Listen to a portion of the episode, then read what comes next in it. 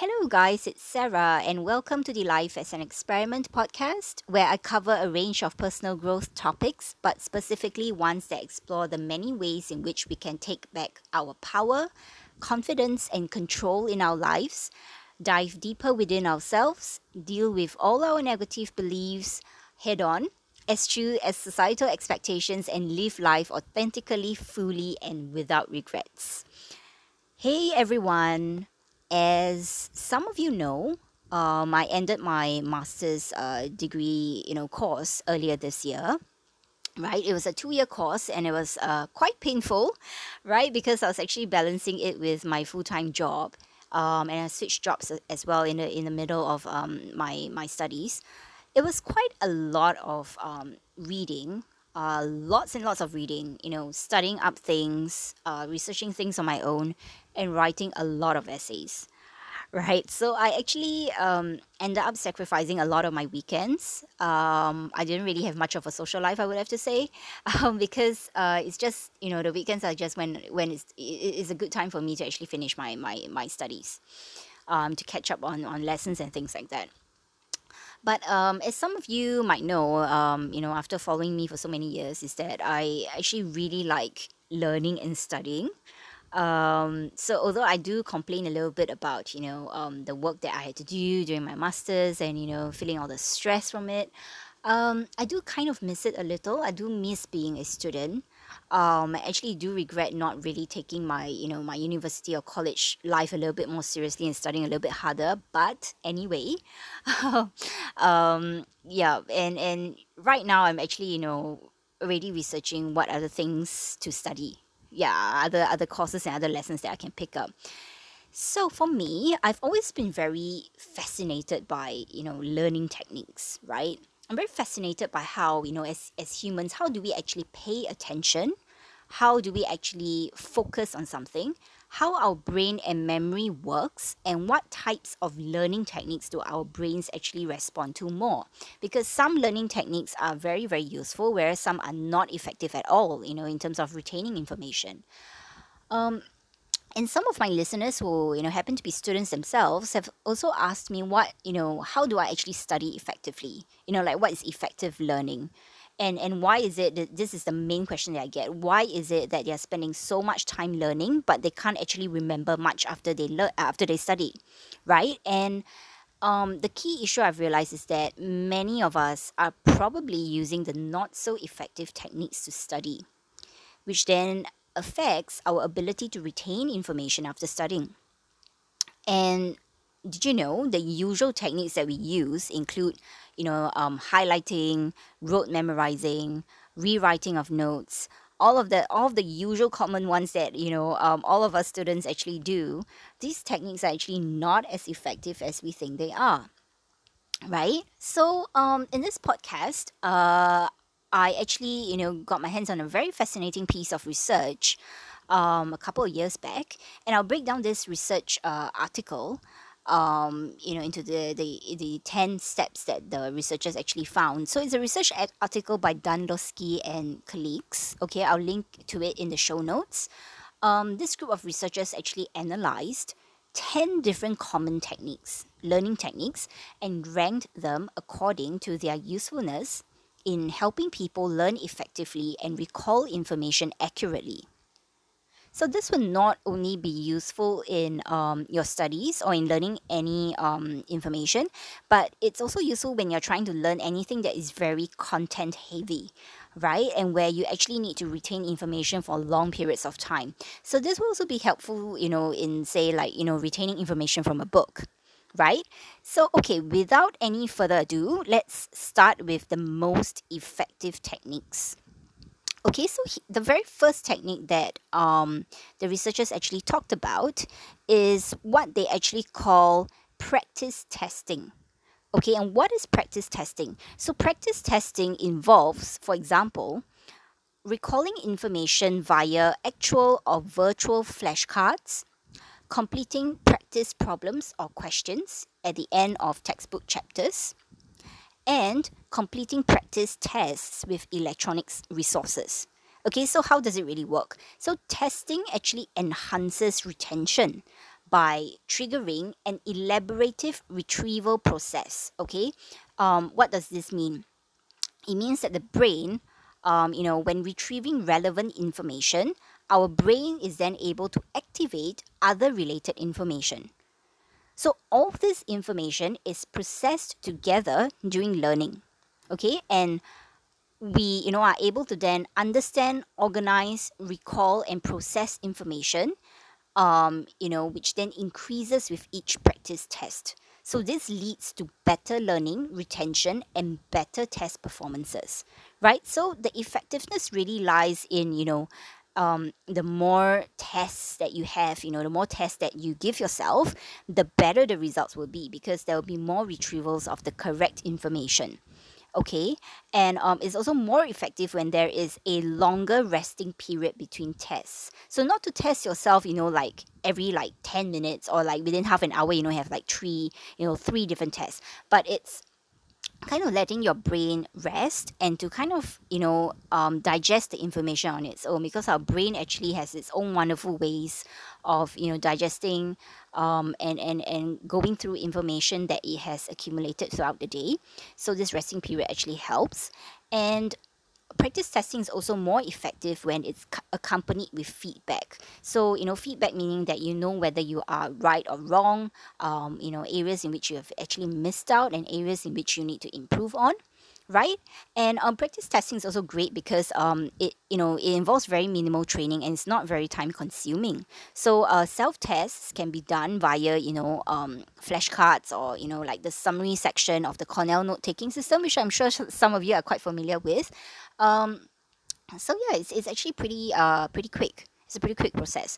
And it's also effective across a range of practice formats, material, and learners' ages. So it doesn't really matter how young or how, how old you are, but testing always works. And personally, I've actually used this method a lot during my master's degree and um, especially for very very complicated concepts or you know very chunky uh, bits of the textbook or you know um, the, the the lecture notes where I actually don't really understand what's going on. So I actually kind of write out you know um, questions to myself. And once i'm done with studying that particular section i actually test myself and ask you know myself what are the, the concepts and to explain to myself what you know different um, definitions or different meanings or different things are. And then when i you know i find out that you know there's a particular gap that i actually have i actually um, go on and then you know go onto youtube or go onto the, the internet or whatever it is to try and find out more information. So i find that practice testing really really really helps and um, you know it's great to actually incorporate this into your learning Right, the second most effective method is called distributed practice. And what this really means is that, you know, you spread the learning sessions across a period of time um, as this benefits retention. And this is this has been found to be better than mass learning sessions done back to back or in very close succession. Okay, so how this really works is, you know, when sometimes study sessions are too close together, there are these things called missed learning opportunities. Okay, this is because our brains don't try very hard to retrieve information as everything is still fresh in our working memories right? So working memory is just a type of memory that um, we have in our in our brains and there's a very limited amount of space in this working memory okay? Um, i'll explain memories in another episode uh, further down the road. But right now um, you know having having having you know not having rest in between your study sessions might actually you know mislead us into thinking that we know the material more than we actually do okay? So um the effectiveness levels are actually pretty similar to like what I mentioned uh, earlier. And it also works across a wide variety of materials. So, um, you know, it works with people of different ages. It's also easy to implement and requires little to no training. Right, so just now earlier on, um, in the very first method, uh, practice testing, I also mentioned, you know, having rest or breaks in between your study sessions, uh, in between your tests, um, this is really to give your mind some time off, you know, from constantly digesting the material. But our brains are, you know, wonderful, fascinating things, and they actually digest the material when we don't even know that we are actually digest- digesting it. Um, so it's best to actually give, you know, uh, ourselves a little bit of a break so that we, you know, can come back to it and know that, you know, what are things that we're missing out on, and uh, you know, the the the things that we actually, you know, need to actually remember a little bit better. So distributed practice is is basically just you know having breaks in between your learning sessions and not cramming everything together especially on the night before your exams right? Yeah. So yeah this is an effective uh, method to use as well. Right. And the next um the next the third uh, method is called elaborative interrogation and this is really just you know asking why. So asking why all the time uh, when you're studying actually facilitates deeper learning okay? And um, it prompts us to actually generate an explanation for a situation or a fact and it integrates new information with prior knowledge and helps us organize and recall information okay? So it's effective because um, it's actually useful in recalling very simple lists of um, uh, items that you need to study, but it's actually difficult to do for more complex and lengthier material. Okay, and I can attest to this because I actually really like um, this elaborative interrogation method. What I actually did was um, for very complicated concepts when I was doing my master's course, I'll actually take out the course syllabus and I'll actually go through um, you know the, the the what what are the key things that actually need to take away from the from the particular lesson? And by the way your course syllabuses your course syllabi I mean they are very very um, important in actually structuring and guiding your learning. So you know a lot of us kind of ignore it and put it aside you know things like you know contents page. Um, but it's not it's actually very useful and it's a useful structure to actually use to frame your studying right? So um, do do refer back to your syllabi often. Right and um I find that asking myself why constantly actually also helped improve the way I actually um uh could explain material to myself. So places where I actually couldn't really answer my why questions, I knew that that was an area where I needed to do a little bit more learning or a little bit more um deeper research on. Yeah, so this is the elaborative interrogation method or asking yourself why. Right, and the next method is called the self-explanation method. Okay, so it's solving a problem whilst explaining how you arrived at the solution or the process. And how it works is really just, you know, concurrent explanations enhances learning by integrating new and existing information. And this is effective because you can use it for a wide variety of tasks and content. Right? But the downside of it is that, you know, you'll be a better self-explainer if you've already have strong content knowledge. And um, for some people, self explaining does not really come naturally and requires much practice and training. Right, so the self explanation method, I tend to I, I tend to actually use it with the you know the elaborative uh, interrogation method, asking why. So you know once I ask my whys and I know where are the gaps, I go into my learning and my research, and then you know once I get a complete picture, then I try to you know explain a concept to myself. So really, this can actually be also tied in with you know practice um, testing um, or you know just just try and like test yourself by asking yourself you know questions and you know writing down questions and then coming back to it and trying to answer them. So you don't have to really verbalize your explanations but you can actually write it down as well. But I find this to be a very very good way of um, answering especially open-ended um, you know unstructured uh, questions especially in, in science papers and things like that um, geography papers history papers as well to some extent. So um, this this method actually works and it actually really helps you to really understand and digest um, the learning but it has to be used uh, together with other methods as well. Right? Yep so okay um the next method okay is called the interleaved practice. Okay this is you know the mixing up of different skills in a single study session. So for example you know you're studying something related to problem solving and then you introduce other topics or subjects that also involve problem solving. And um, this has been you know said to help enhance your learning right? So how does it work? So for example when a math student is solving for the volume of a solid okay for example a, a wedge or something um, the solution used previously to solve a different kind of solid for example a cube can be used to solve the wedge uh, problem as well right? So this involves retrieving the information or the formula for a cube from memory. And um, interleaved practice is also known as delayed practice testing um, and it is also known to actually boost retrieval of information and thus memory right and um its effectiveness level is that you know it helps you see the differences the similarities and the links between ideas and different problems. Okay it helps you to organize uh, information and aids in processing items specific to a particular topic and this is particularly effective um, for mathematical skills but um, the researchers say that more research needs to be done to actually determine this. Um, i have to be honest i haven't really actually uh, done interleaved practice because i'm not really a math uh, student um, and suck at math as well. Um, but this might actually help you if you actually need like you know um, to learn formulas for different things. So maybe physics or chemistry as well might, might actually be helpful.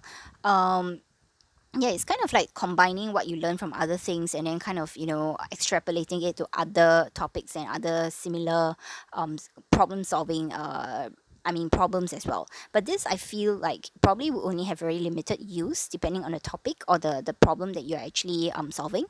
Um I don't think it would actually be very um well used in certain kinds of um subjects and certain kinds of topics. Like I I cannot really imagine how this can be used in in studying linguistics for example. I don't know maybe you know grammar structures across um different uh languages right? I I'm not sure. I haven't tried this yet. So if any of you have tried this method and actually you know found that it works um besides uh you know mathematics just just yeah just drop me a comment. I'll, I'll love to know Right, so some of the least effective techniques, okay, so we are coming to the um, uh, end. So, the least effective technique, number one, summarization okay?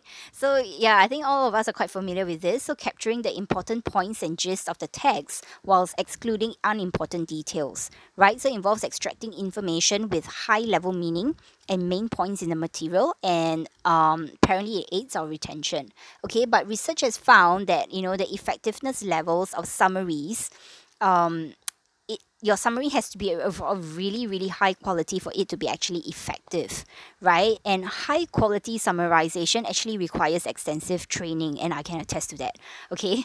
Um, summaries may also be affected by the individual's interest or knowledge in a subject writing skill and ability to extract the correct information. I think this is the really important bit because if you're unable to actually extract um, the correct information, you will actually end up with the wrong kind of summary, which was what happened when I was a student. I was using the Cornell um, note taking method I will always summarize, you know, lessons and all that, but I found that my summaries actually got shorter and shorter and, you know, even more and more brief and it didn't even take in like any of the correct information. Um, and it was only when I started working that I realized, you know, to write a very high quality summary, you actually really need some sort of training. It's not easy to actually pick up, you know, the correct information and then to condense it into a very succinct paragraph and actually learn from that, you know, study that paragraph. It's very difficult to do. Um, lots of us are actually not great at condensing material. We are great at elaborating and, uh, you know, rambling, but not so much at summarizing and condensing material. So yeah, summarization, summarization does not really work. Okay, I know a lot of us actually use this, especially students. But yeah, please um try not to use this as much you know unless you, you are able to condense uh, points very well. Um, if you really want to learn better you know try the other techniques that i mentioned above right? So summarization is one of the low effectiveness techniques. The second one is actually ta-da highlighting and underlining okay? This is pretty self-explanatory because all of us do it Okay, and how it works is that you know it it's it's kind of like the isolation effect. So a more distinct uh, item on the list, uh, you know, is, is is kind of highlighted and you know remembered than its non-highlighted counterparts. Okay, so um the levels of effectiveness uh, is quite simple. It usually doesn't require any kind of training or investment of time beyond reading the material, right? But it has plenty of downsides. Okay, I'll list some of them to you. So it firstly prevents people from engaging in other more effective and productive strategies. Yes, because so many of us take so much of time to highlight stuff. Okay, but we we yeah we spend so much time highlighting and not really testing ourselves. For example, Okay, and secondly, it actually has to be paired with another technique to be truly effective, for example, note taking. So, an additional technique is required if the reader has to decide which is important. This then prompts them to think of the meaning of the text and how the different pieces of information are related, right? So this um, actually feeds into the point that you know highlighting and underlining is actually not a very active learning exercise. You are actually very passively just you know um, drawing across the page. But you know to really really remember the text, this is not going to help at all, right? Because um, you really need to pair it up with something else, like maybe a test um, method or like a note taking method for it to be really useful. And um, the third downside is that you know researchers also found that it only worked if students were tested on things that they highlighted right? So if you're not tested on things that are highlighted or you, you you actually miss out highlighting the stuff that you know actually came out in the exams which has happened to me so many times um, then yeah then this this this method is actually one of the one of uh, you know the cons of this method. Yeah um, highlighting things that actually are not very useful Right, and the next downside, you know, um, it, it only works if you actually highlight the text yourselves and you're actually unmemorizing items highlighted by someone else. And this is a really good point because I always, you know, we, we highlight our texts in different ways because for all of us, you know, different things actually stand out to us, right? Because we have different perceptions of things. So whenever I read notes, you know, from a friend or you know from a from a lecturer and it's already highlighted, I actually don't really absorb it as well, um, because you know probably the things that they highlight are not things that I would highlight, for example. So um, not very useful. Right, and next downside, overmarking versus undermarking. Okay, so overmarking reduces the distinctiveness of the text and people will be less likely to remember the highlighted bits. Okay, this is because it takes less processing to mark a lot of text versus singling out most important details and that is usually the problem that many of us have. So you see right that your textbooks actually have so many highlights in them. You know sometimes i will actually end up like highlighting an entire paragraph and actually that paragraph is not really important at all okay? Um and you know the thing is that when you highlight so much you know nothing then stands out because highlighting is supposed to be you know making some text more distinct so that you can remember or learn a little bit better. But if you're highlighting too much then that's not gonna that's not gonna help right? Yeah and the next downside is um it's also pretty dependent on your prior knowledge of the topic okay so those of you who are less familiar um, with the topic will actually struggle with knowing which parts of the text are actually more important. And this is also very true because when I was doing my neuroscience topics in my master's degree, I wasn't very familiar. I'm not very familiar in neuroscience and I've long, you know, thrown away all my bio and chem- chemistry and stuff and, you know, like, yeah, given it all back to a teacher. So not really very, very familiar with the content and I actually didn't really know what was important. So everything seemed like it was important to me. Um, and I ended up, you know, highlighting like, like I think 90% of all my notes, which really didn't help then because I then didn't know what to study for my exam. So yeah, it's really, really dependent on your topic, you know, your, I mean, your knowledge of the topic. So if you're not very familiar with the topic, highlighting doesn't help at all, right? And the last downside it reduces the ability to make inferences. So what does this mean? Highlighting actually draws your attention to individual concepts, you know, like like more for memory for facts than connections across concepts or inference. So really it only helps you to remember things like in silos. So I feel that, you know, you're sometimes when you highlight stuff, you end up memorizing like, you know, things just on the page, um, you know, things in the paragraph, but you don't really link it across to other um, you know, other concepts or other kinds of points from, you know, the other uh, topics. Um, and other chapters. Yeah, so I've actually found that it, you know highlighting is actually very very simple, which is why you know all of us actually use it, but it's actually really really not effective. You don't really learn, um, you know, you don't really learn much. You don't really retain, um, and there's always the the risk that you are not highlighting the correct parts or you're over highlighting, which you know then doesn't help at all. Yeah, so um, highlighting is you know uh, if you're doing a lot of highlighting nowadays for your studies, you know, try to lessen it you know try to i mean highlight the distinct parts you know really really like really important parts but you know try to combine it with other methods. So like you know the testing method um, the note taking method any other method that is you know a little bit more um, effective than just highlighting because highlighting honestly is not really a very um, active learning technique and really when you want to learn effectively you know look out for the techniques that are more um, active learning like you know uh, practice testing and the next not very effective method is um, known as the keyword mnemonic. So it's actually used across a wide variety of materials and across ages. Okay, so the popular uses include um, studying foreign language vocabulary, um, obscure scientific English definitions, people's names, medical terminology. So it's usually um I think you guys are pretty familiar with this. So it's usually used like you know like like like flashcards. Um, so you kind of like you know usually use it for like um definitions of things and all, right? So it's used to um form associated images. So for example, you know um the Spanish Spanish word ladent is actually called a tooth, right? So uh, students can actually imagine a dentist holding a tooth with pliers, right? So um, with regards to its effectiveness level, um, it cannot actually be used with abstract terms and complex definitions. It's limited to very keyword friendly words. Okay, so like nouns and um, like what I said earlier, definitions. Okay, so and it, it does not also retain information very well. The associated images actually may disappear a few days or weeks after the test. Okay, and the third thing is that um, extensive training is actually needed to develop interactive images and keywords, and this is actually time consuming. Right, so mnemonics are actually something that um, was taught to me when I was younger and it was used in line with uh, mind mapping but I've never really caught on to mind mapping I actually found it very very time consuming to actually you know do up different images and then draw you know the different like like trees and different branches you know and the, the images and the colors and all that um found it very uh yeah it just took up a lot of my time. Spent most of my time actually doing up the mnemonic of the pictures than actually learning anything.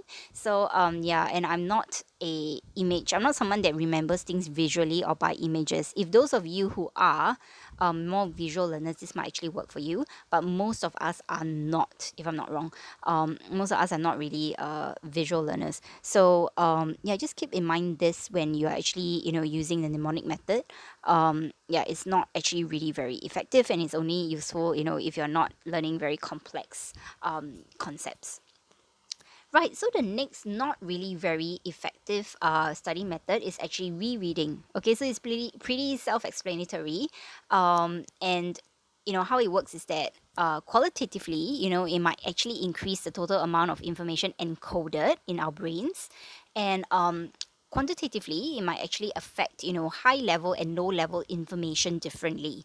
Okay, so our brains are better able to differentiate high level versus low level information after a few rereads. So this is kind of like the um, hypothesis from uh, yeah from from you know research that has been done on on the effectiveness of rereading, right? But really um, you know, this is a method that doesn't really require much training at all um, and very little guidance as well, and it's not time consuming.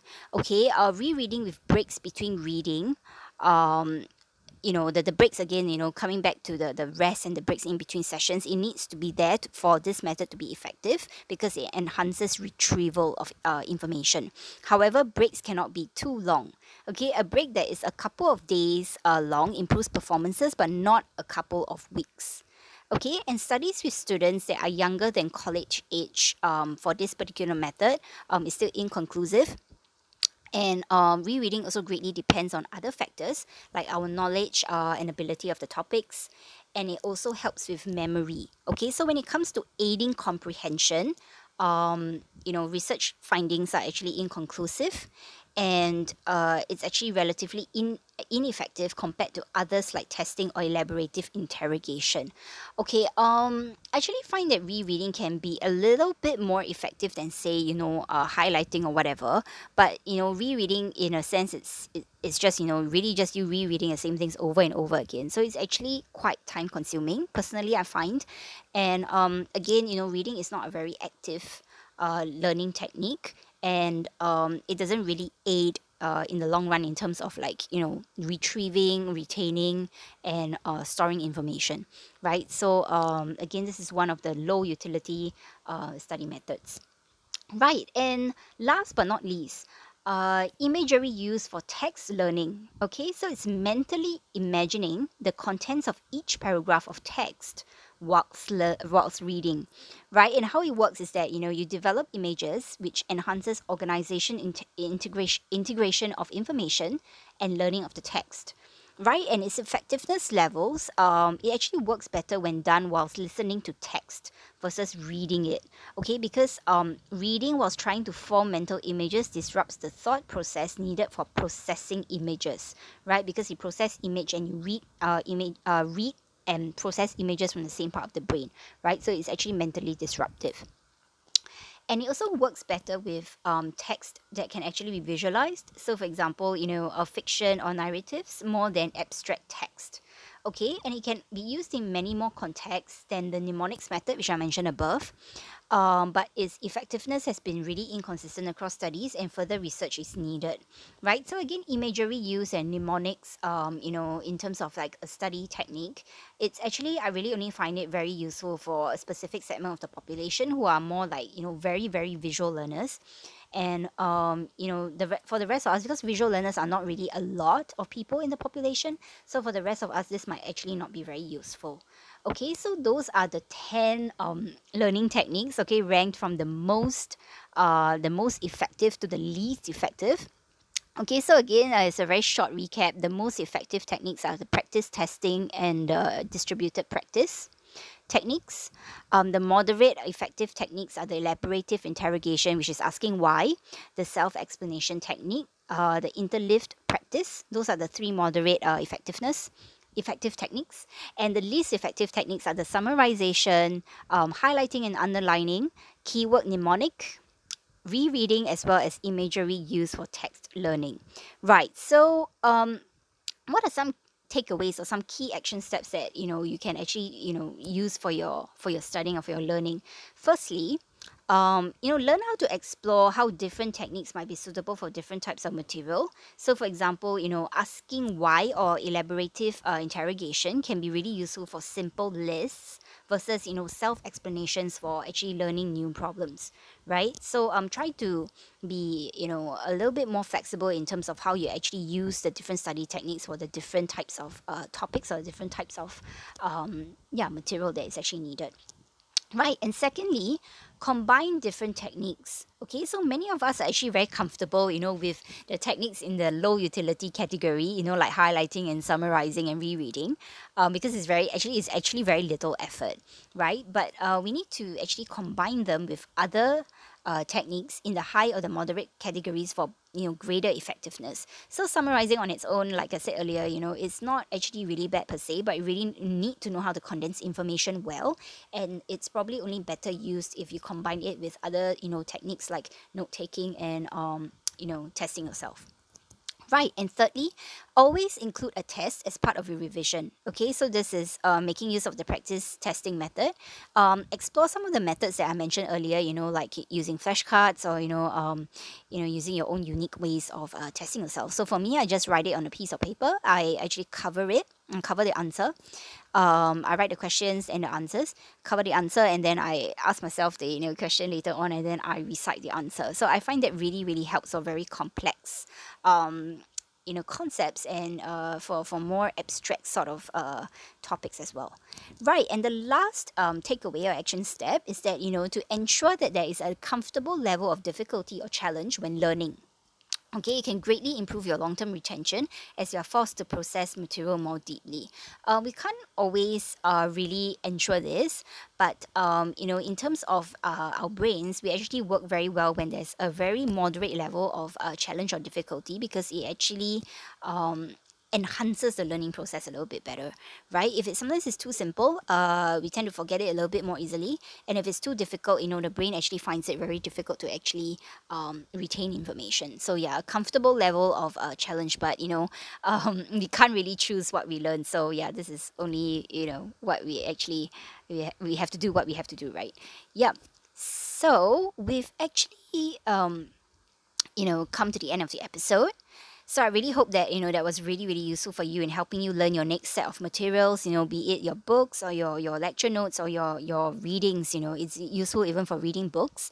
Okay, so do remember to leave a, a comment uh, for me um, or get in touch. You know, I love to hear from all my readers and my listeners. So do email me at abstractedcollective at email at gmail.com. Okay, that is abstract with an ed collective. Or yeah, just reach out to me on Instagram. You know, if I'm on Instagram actually um, quite often these days and my handle is abstracted collective as well. So if you do like the show uh, remember to tell your friend and please uh, rate and review on itunes or anywhere else you get your podcast as it can help others like them you know or like you find it more easily right? And um, i'm also opening up my coaching slots as well as my beta testers for my new courses. Um, if you're interested just get in touch and you know um, yeah and we'll work something out Right, so till next time, okay, happy studying, happy reading, happy learning, and um, take good care of yourself.